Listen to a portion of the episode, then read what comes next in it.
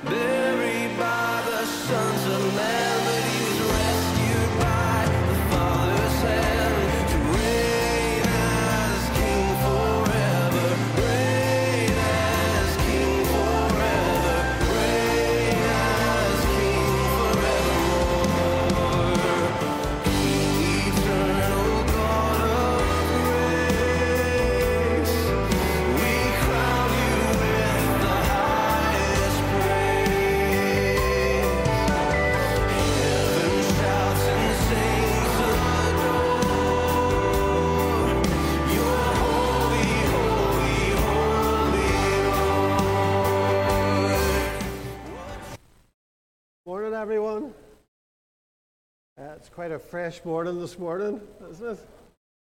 Plenty of rain outside. Give you all a good wash anyway on the way in. uh, you're very welcome to our service this morning, and anyone indeed who's watching online uh, is very welcome also to join us.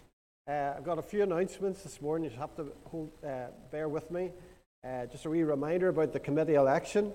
Uh, today is the last day for any comments on the voters list. And if you have anything that you want to point out or complain about, uh, please come to me. Uh, the opportunity to vote will be available on the following Sundays, the 20th of March, the 27th of March, and the 3rd of April. Voting papers will be available in the vestibule, and the voting process will close at 12:30 p.m. on the 3rd of April. And it's hoped to announce details of the new committee uh, to the congregation on Sunday, the 10th of April. Again, just a reminder of the Ukraine appeal. Um, the moderator of the General Assembly has made an appeal to the Presbyterian Church, as you know, in Ireland to help Tearfund and Christian Aid as they try to deal with the horrific suffering of the people of Ukraine. It's a very terrible time and an awful time. And what we're seeing on our screens, uh, the suffering, especially with the children, uh, in now what is a war stricken land, we just want to encourage you, if you can, uh, to give. There, there, there are wee envelopes that we're going to extend it till next week, so the envelopes will be available today to hand in or next week as well. Uh, so uh, thank you very much for your generosity. I know we seem to be asking for a lot of money lately, um, but we just really do appreciate your generosity. Uh, just could I ask you that uh, for the session on the committee, there's a wee emergency meeting of session and committee just straight after the service. Uh, could you just stay behind, please? Also, Karen Cardy does a, an excellent job with the BB and the Girls Auxiliary, and uh, she desperately needs some male uh, help some male leaders, uh, people that may be able to train to be officers. There's training online. I think it just takes three hours. But uh, would really take the weight off Karen's shoulders.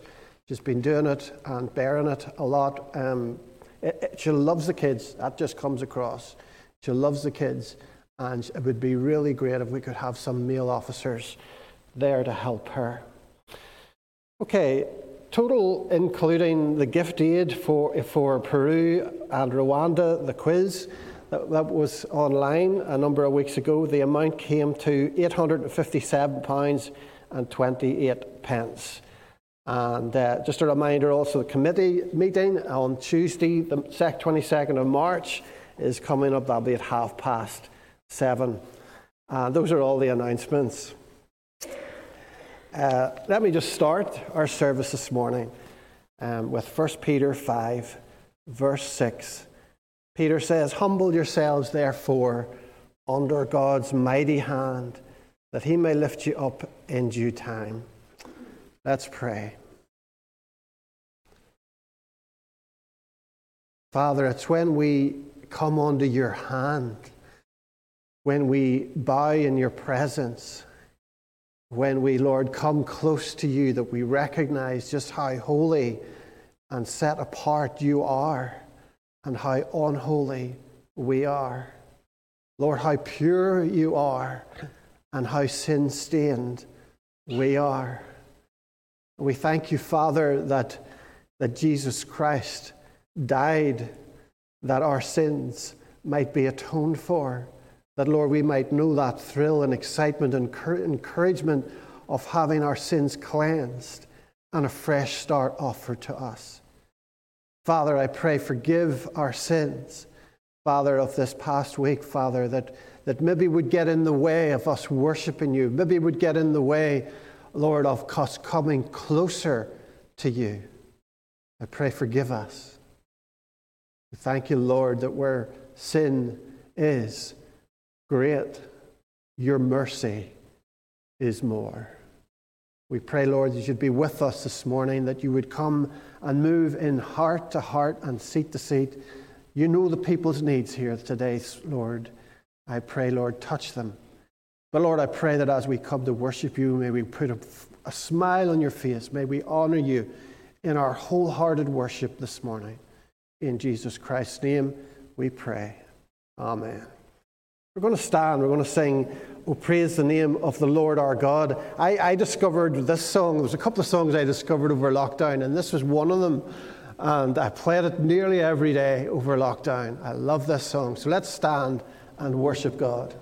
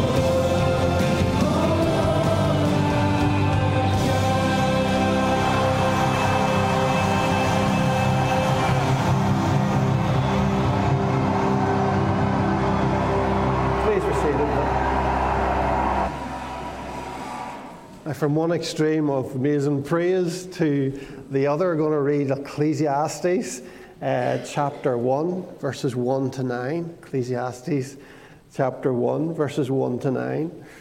Um, it's Sol- uh, Solomon, King Solomon, wrote this uh, book for his sons. The words of the teacher, son of David, king of Jerusalem meaninglessness. Meaningless, says the teacher, utterly meaningless. Everything is meaningless. What does man gain from all his labour at which he toils under the sun? Generations come and generations go, but the earth remains forever. The sun rises and the sun sets and hurries back to where it rises. The wind blows to the south and turns to the north, and round and round it goes, ever returning on its course. All streams flow into the sea, yet the sea is never full. To the place the streams come from, there they return again. All things are wearisome, more than one can say. The eye never has enough of seeing, nor the ear its fill of hearing. What has been will be again. What has been done will be done again. There is nothing new under the sun. And this is the Word of God. So, listen, I'm going to come down here. I want to have a wee seat here, it's more comfortable. Uh, have we seat down here. I want to tell you a story, a true story this morning, about a man called Larry Walters. Now, Larry Walters lived in Los Angeles and very close to the airport, and he worked as a truck driver during the week, and his life just became very monotonous. And he started to wonder about life. Is there any excitement in it, any purpose? A bit like Solomon in Ecclesiastes. And uh, he sat there, he loved to come home and he'd settle down for the weekend outside in his garden chair. And he used to sit in his garden with, he loved Pepsi, so he had a can of Pepsi and he had peanut butter sandwiches. Don't need to worry, nobody, in case anybody's allergic, I don't have actual peanut butter in this. But peanut butter sandwiches were his favourite. And he used to come out in the sunshine in Los Angeles and sit and look and dream about, I wonder what it would feel like to be able to fly in this chair. I wonder, I'd love to be able to fly up in this chair and look out over the whole neighbourhood and see what my neighbours have in their gardens and see everybody's houses from about 100 feet up. So he decided one day he was really, really bored. He decided, right, I'm going to do this. So he went out and he bought 45 weather balloons, which are a bit stronger than ordinary balloons. And uh, he bought. Uh, he bought a big gas cylinder of helium and he, he got a wee, a wee pellet gun. So, what he did was he, he got a rope as well and he tied the chair to, to, to like 10 pegs in, in the ground. And then he blew up his 45 weather balloons and tied them to the chair. And then he got his little pellet gun because he thought if I take off here and I need to come back down again, I can shoot the balloons and I'll simply come back down again. And he got everything ready. He got his Pepsi, he got his peanut butter sandwiches to take with him, and he was all set. So he told his neighbours who he had prearranged with them, he had said, Listen, when I tell you to, to cut the ropes, just cut the ropes. So he goes, One, two, three, everything's ready. Pepsi, peanut butter, little pellet gun, all ready to go. Cut the ropes. So they cut the ropes, and instead of going 100 feet in the air, he went 11,000 feet in the air. He just zoomed up, and the gun was no use because he was clinging on for dear life onto the chair. And so he's floating about, and this is a true story. Look it up in, uh, on YouTube if you want. But he went up 11,000 feet, and he's sitting there, uh, terrified. And as I said, he's near the airport.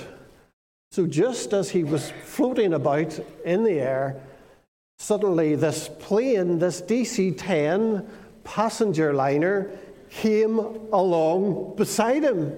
And everybody's looking out at this guy in his chair. You know, want a sandwich?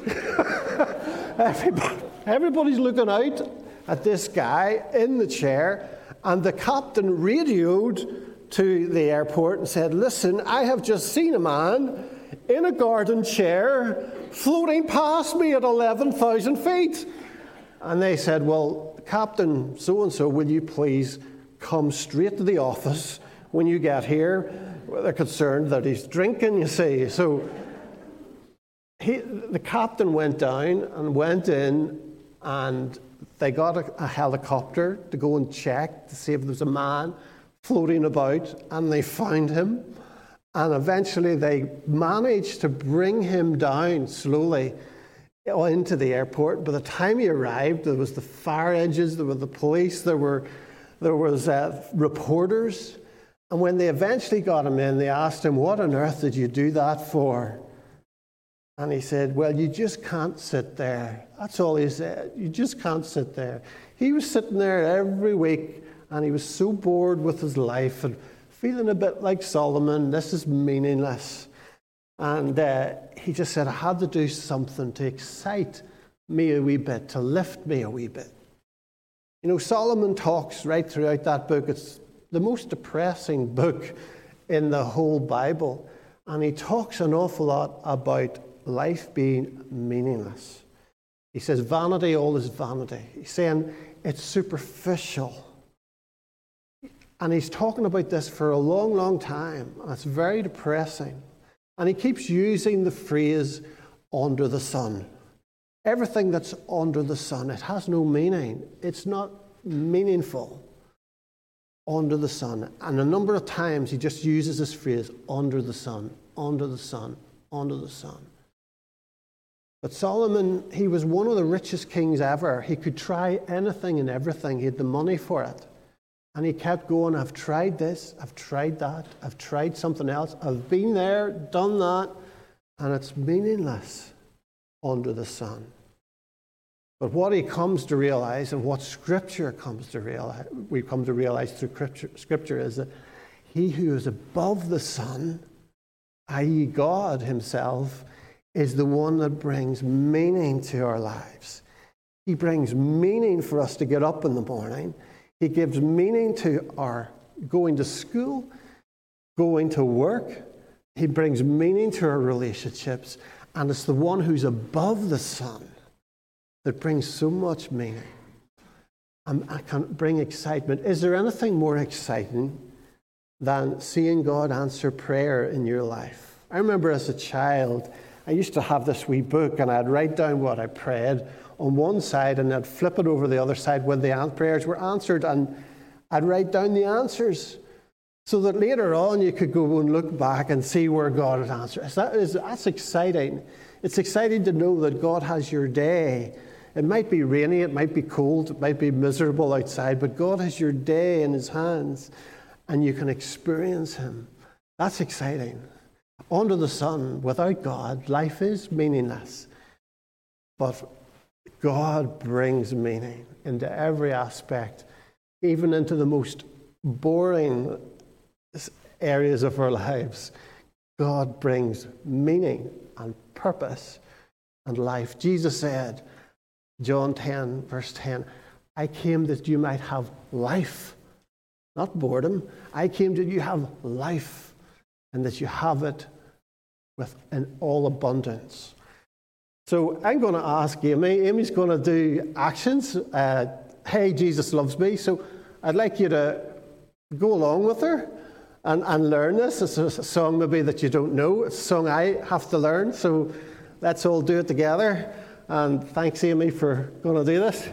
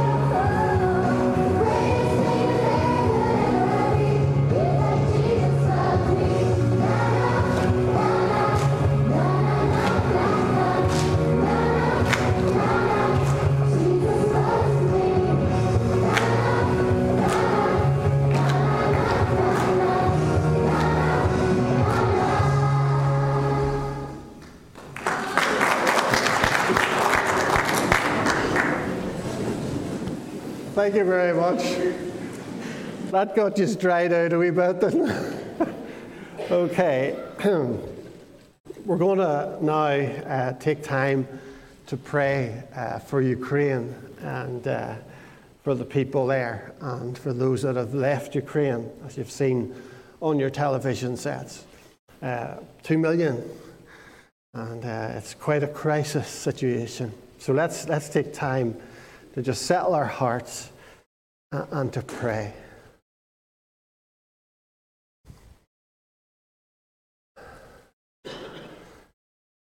Lord, you say those who wait upon the Lord shall renew their strength. They shall mount up with wings like eagles. They shall walk and not faint. They shall run and not be weary. And Father, the truth of that may seem very far away for some of the people in Ukraine at the moment who feel maybe that their, their wings have been broken, that feel that their freedoms have been taken, that have had to say goodbye to loved ones and goodbye to their homes, Father, maybe forever. And Father, just the emotion, we find it hard to understand, Lord, the pain in that. And Father, it's been difficult. And we pray, Lord, for the parents who are looking out for their children and just wanting the best for them, and wanting to see them fed, wanting them to be warm enough at night and to have enough water and to be somewhere where they can put their heads down and feel safe in their home at night. But yet, Father, some are lying in basements and some are in different homes, unfamiliar homes, and some are on the streets or in refugee camps, and it's very different to what they've been used to before. And God is very anxious, a very anxious time for parents. And Lord, for the children, we pray for the children, Lord, who simply don't understand, Lord, why people would want to hurt one another like this. They don't understand where it's coming from. Lord, they, they maybe fall out with a friend and their parents say, right, go and make it up again. But Father, for this type of thing, it just does, they don't understand. And it does seem insane. And we just pray, God, that you'd be with those little children. And God, as they cuddle into their mums and dads' arms at night, I pray, God, give them that sense of safety, that sense of being at home because their parents are there. And Lord, I pray, Father, that you would take their wee minds and guard their wee minds.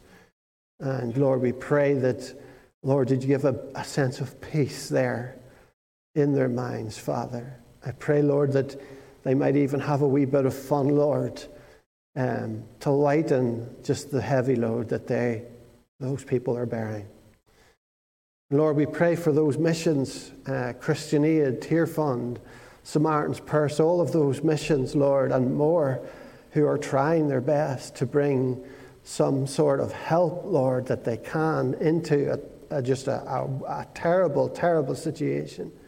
We pray, God, they must be, they must be exhausted. Father, we just pray that you would renew their strength daily, that you would keep them going, that the aid might get through, that the help might get through, that the love of Jesus Christ in all of those practical things in supplying water and supplying food and supplying clothing and supplying blankets and supplying homes, that the love of Christ might come through, that they might know that you truly are a God who loves them. And out of this, Lord, a God who sees them, sees where they are, and out of this, you can bring good, Father you can bring good. And we pray that you do bring good. Bring the best out of this, Lord. Take a situation which is dark and dismal and bring the best out of it. Bring blessing out of it. Lord, we pray for the church there as well, who, um, who, are, who are really struggling at the moment as well. We pray that you would encourage them with your word, that you would nourish them with your word, that you would, that you would just put your hand upon them, and may they indeed know blessing even in this dark situation. We ask these things in the name of Jesus Christ, we pray. Amen. So we're going to stand and we're going to sing um, May the Mind of Christ, my Saviour. So I think this is very appropriate. Karen picked this and she didn't know what I was going to be speaking on. So I think this, this is very, very appropriate. May the mind of Christ, my Saviour.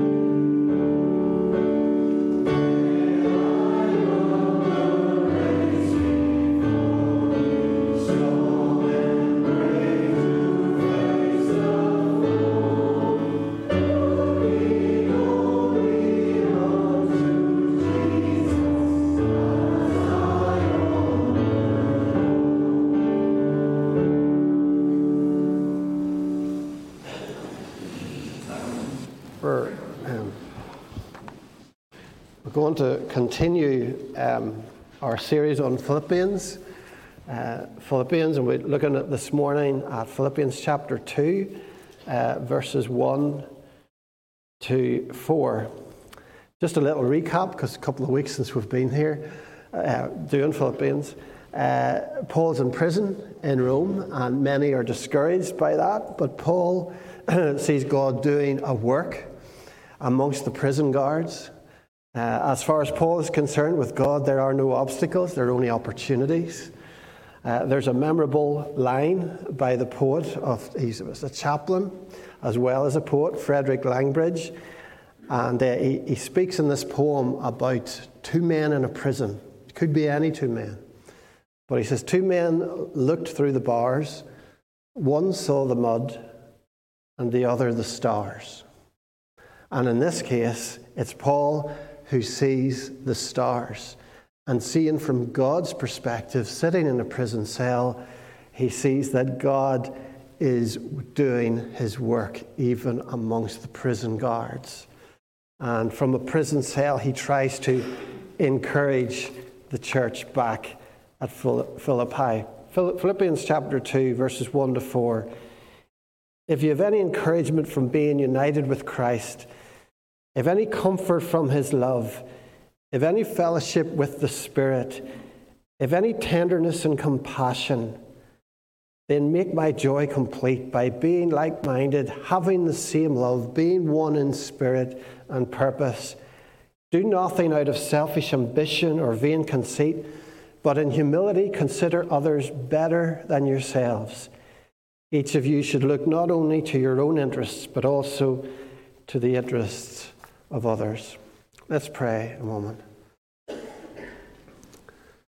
Thank you, God, for sending Jesus And Jesus, thank you that you came.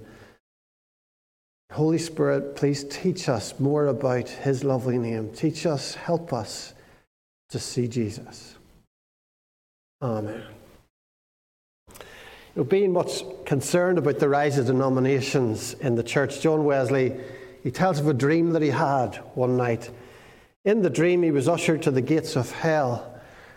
There he asked, he shouted in, Are there any Presbyterians there? Yes, came the, came the reply. And then he asked, Are there any Baptists, any Episcopalians, any Methodists? And the answer was yes each time. And much distressed, Wesley was then ushered to the gates of heaven. And then he asked the same question Are there any Presbyterians here? No, came the reply. Are there any Baptists? No. Any Episcopalians? No. Any Methodists? No. To this, Wesley asked, Who then is inside heaven? And the answer came back, There are only Christians here.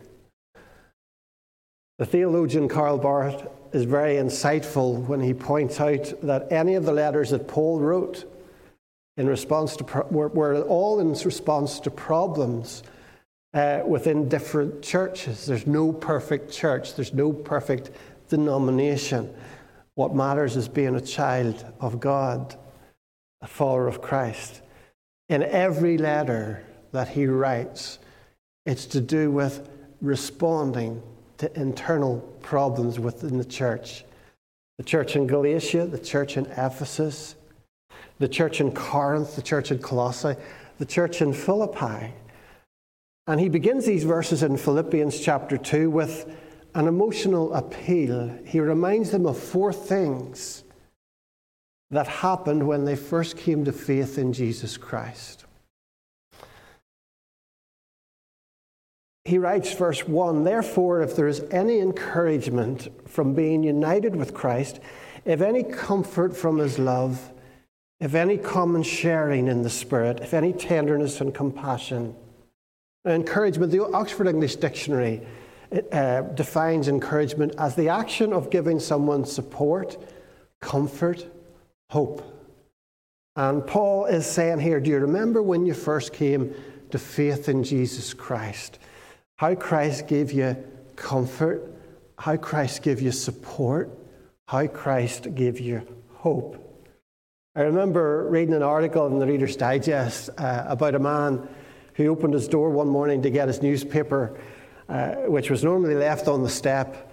Uh, to his surprise, he found a strange little dog sitting there wagging its tail with his newspaper in his mouth. And he was so delighted to find this new delivery service that uh, he, he fed him some treats.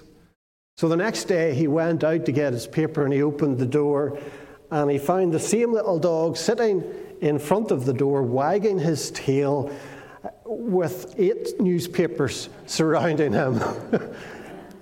Uh, even a little bit of encouragement goes a long way, doesn't it? It lifts you and it motivates you and it can bring a smile to your face in time of tears. You know, when you came to faith in Christ, Paul is saying, you, you started off, he encouraged you, you find forgiveness, you find a cleansing, you could start afresh. You were able to turn over a new leaf and know that he was with you. Encouragement. But then he says, if you have any comfort, Comfort, Paul says, Do you remember the comfort you received from the love that he gave you? Do you remember that? A little girl came home from a neighbour's house her little friend had died. Why did you go? Her father asked her. To comfort the mother. Well, what could you do to comfort her? And she replied, I climbed into her lap and cried with her. When we come to faith in Christ, there are many of us who come to faith in Christ and we're not proud of the situations that we're in. We're ashamed of some of the situations that we've been in. But when we come to Christ, there's forgiveness. When we come to Christ, He doesn't come with a no.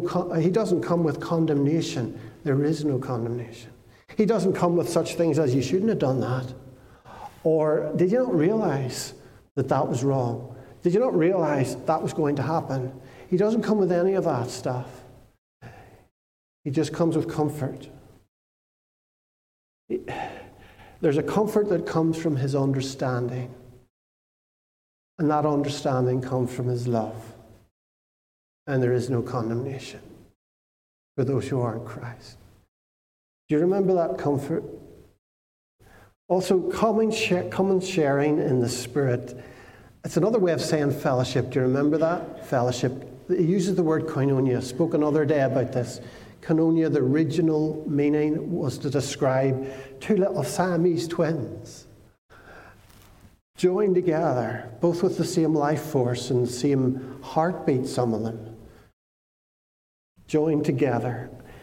And you see, the Spirit of God in you and the Spirit of God in me brings us together from different backgrounds and makes us brothers and sisters in Christ, a family of God. Common sharing in the Spirit. Paul says, Do you remember that when you first came to Christ? Finding that spiritual family. You know, what I love about this church more than anything else is how people look out for one another. You know, we're living in days which are, are difficult days, really tough, and they're going to get tougher. And we're going to have to look out for those within this congregation to make sure that the support is there for those who are struggling. And those who are quietly struggling, many won't notice. And to go then beyond these four walls. You know, maybe I was thinking during the week, maybe the call to love our neighbours as much as we love ourselves is going to be more relevant than has ever been in our lifetime. You remember, Paul says, the fellowship that you had when you first found your spiritual family? And then tenderness and compassion. Do you remember the tenderness and compassion when you came to Christ? It can also be translated affection and sympathy. You know, when God met Moses on Sinai at the burning bush, God had such sympathy and compassion. He said, I have heard, I've indeed seen the misery of my people in Egypt. I've heard them crying. And I'm concerned about their suffering. He sends Moses for them. But he goes further than Moses for us. He sends Christ that sin might be defeated, that darkness might be put back in its place, that death might be conquered and life and freedom restored. I came to give you life and to give you it in abundance. I want you to enjoy what I have to give you. Do you remember that? Do you remember Christ? Do you remember his tenderness back in the early days when you first met him? Do you remember his compassion, his affection, his sympathy for you? Paul writes, Therefore, if there is any encouragement from being united with Christ, if any comfort from his love, if any common sharing in the Spirit, if any tenderness and compassion, then pass it on. Be like him. Pass it on. Verse 2 Then make my joy, says Paul, complete by being like minded, having the same love, being one in spirit and of one mind. Phrase Paul likes to use to describe the church is family. Family. Closeness. Caring.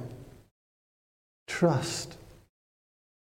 Being able to allow the barriers to come down and know that you'll be loved unconditionally. Remember Paul in chapter 1, verse 27? He writes, Whatever happens, conduct yourselves in a manner worthy of the gospel of Christ. Here he calls the church here to be like minded, having the same love that he has, being one in spirit and of one mind, being united. It's a plea from Paul to be gospel oriented in, in our relationships, in a way that we relate to and care for one another in a way that whenever we're relating to one another, that we're present, we're, we're ever conscious that Jesus Christ is right with us. So don't mistreat one another, because Christ is at your shoulder.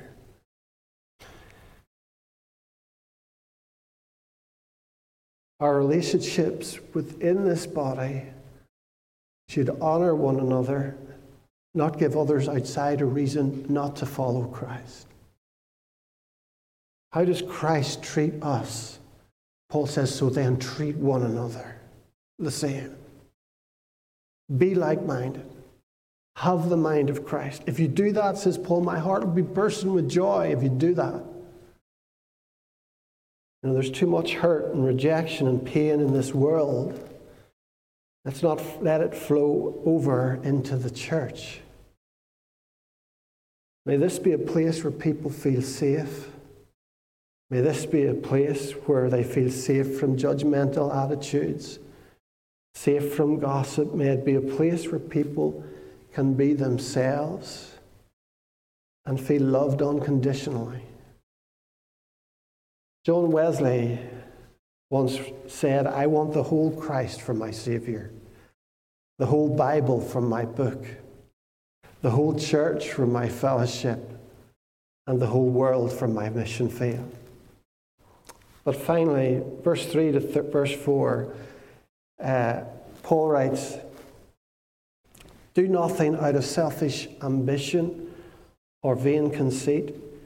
Rather, in humility, value others above yourselves, not looking to your own interests, but each of you to the interests of the others.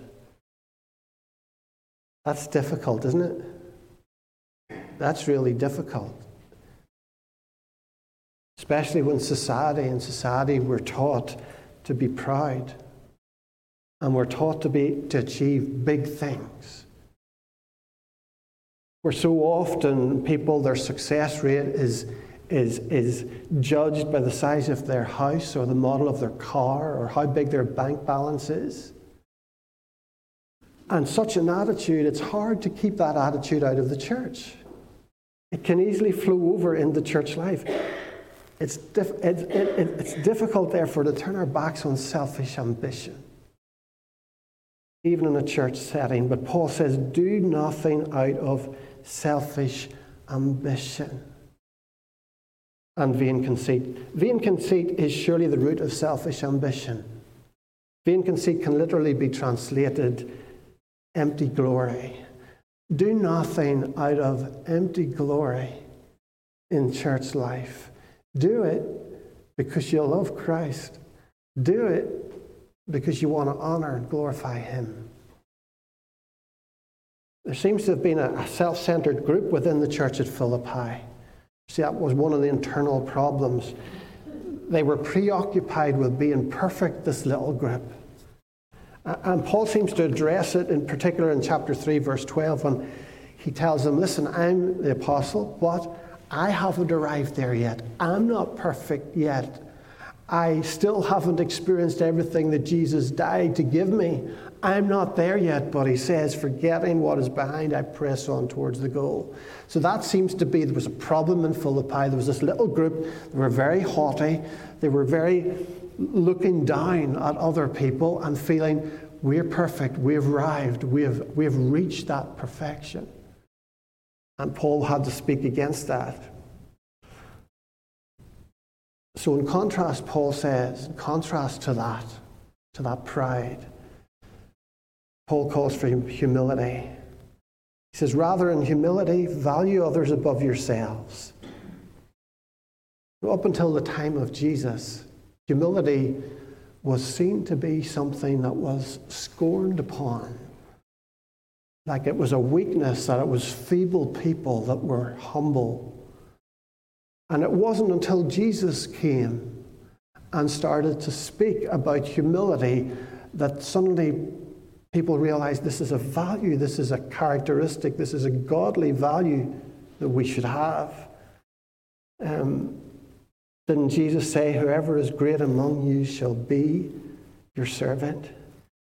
You know, true humility, it's not about having low self esteem. We want people to have self esteem. How can you love others if you don't have a love for yourself? Humility is not having a low self esteem, but humility is about seeing yourself in the light of who God is. Like seeing yourself in the light of who God is. Like Moses, when he met God on Mount Sinai and God called him, he says, Who am I? When Isaiah met him, he said, Woe is me. And when Peter met him, when Peter met Christ, Peter went, Depart from me, for I am a sinful man, O Lord. Humility is seeing who you are in the light of who God is.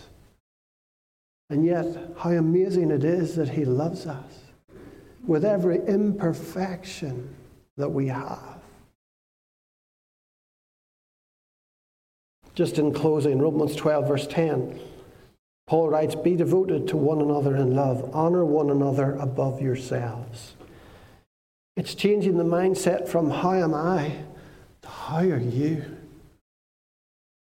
It's changing the mindset from how valuable am I to how valuable are you. And earlier in this chapter in Romans, Paul writes, Do not conform to the pattern of this world, but be transformed by the renewing of your mind. And here in Philippians 2, he writes, Do nothing out of selfish ambition, because we've learnt in this world to be selfish. It's what we've learnt to do from our culture. Paul says, rather in humility, value others. Value others above yourselves. Jesus washes his disciples' feet. He says, I have given you an example that you should do as I have done to you. I would love this to be my DNA and to be this church's DNA, loving God first and then loving others above ourselves. What an impact that would be on the people that we meet. Now, what wonderful kindness was shown to my family and I when we came here. I will never forget it. And may God give us the strength and the grace not to bottle such kindness, but to pour it out upon our community. To pour it out in the wee woman up the street there who's struggling with her own health pour it out in that woman or that man who's suffering from depression or cancer and they feel so alone. Jesus calls us and Paul calls us to pour it out. As John was saying last week, as we love more, God gives us more love in us to eventually then give away. Paul writes elsewhere in 1 Corinthians, and I finish with this verse Let no one seek his own good, but the good of his neighbor. This is living a life worthy of the gospel of Jesus Christ. Let's pray.